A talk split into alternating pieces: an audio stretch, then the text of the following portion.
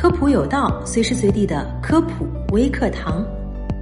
茶叶起源于我国，从发现到利用已经有四千多年的历史。喝茶成了很多人生活中不可缺少的一部分。泡上一壶茶，慢慢的、热热的喝了，是一件很美的事情。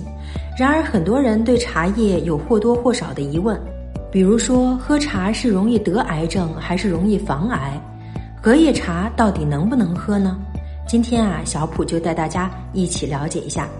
首先，我们来看看喝茶跟癌症的关系。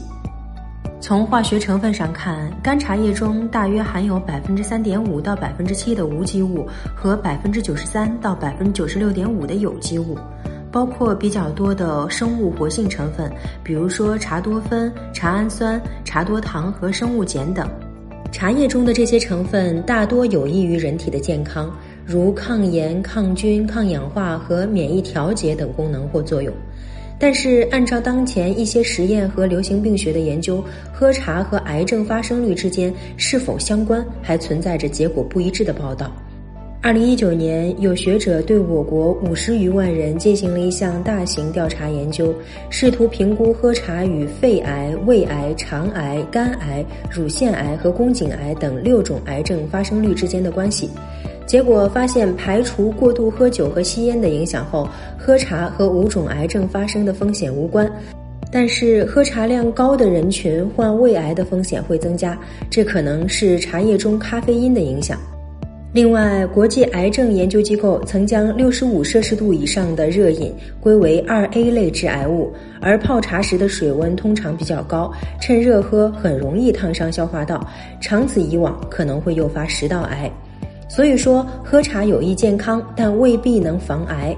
注意，趁热喝不可取，要稍稍冷却一下才好。那隔夜茶到底能不能喝呢？隔夜茶没有严格的定义，主要是针对泡了过久的茶而言。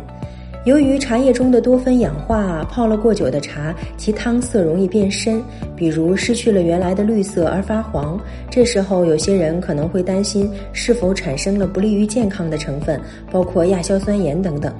其实不必担心，即使是泡久了的茶，一般也不会有安全性风险，只是放置过久的茶在口感上往往更为苦涩一些。所以，泡久了的隔夜茶能喝，只是一般没有必要去喝。好了，喝茶有益健康，但能否防癌还没有一致的证据。烫茶不要喝，浓茶也少喝，睡前更不要喝茶。以上就是本期科普有道的全部内容了，非常感谢您的收听，下期我们不见不散。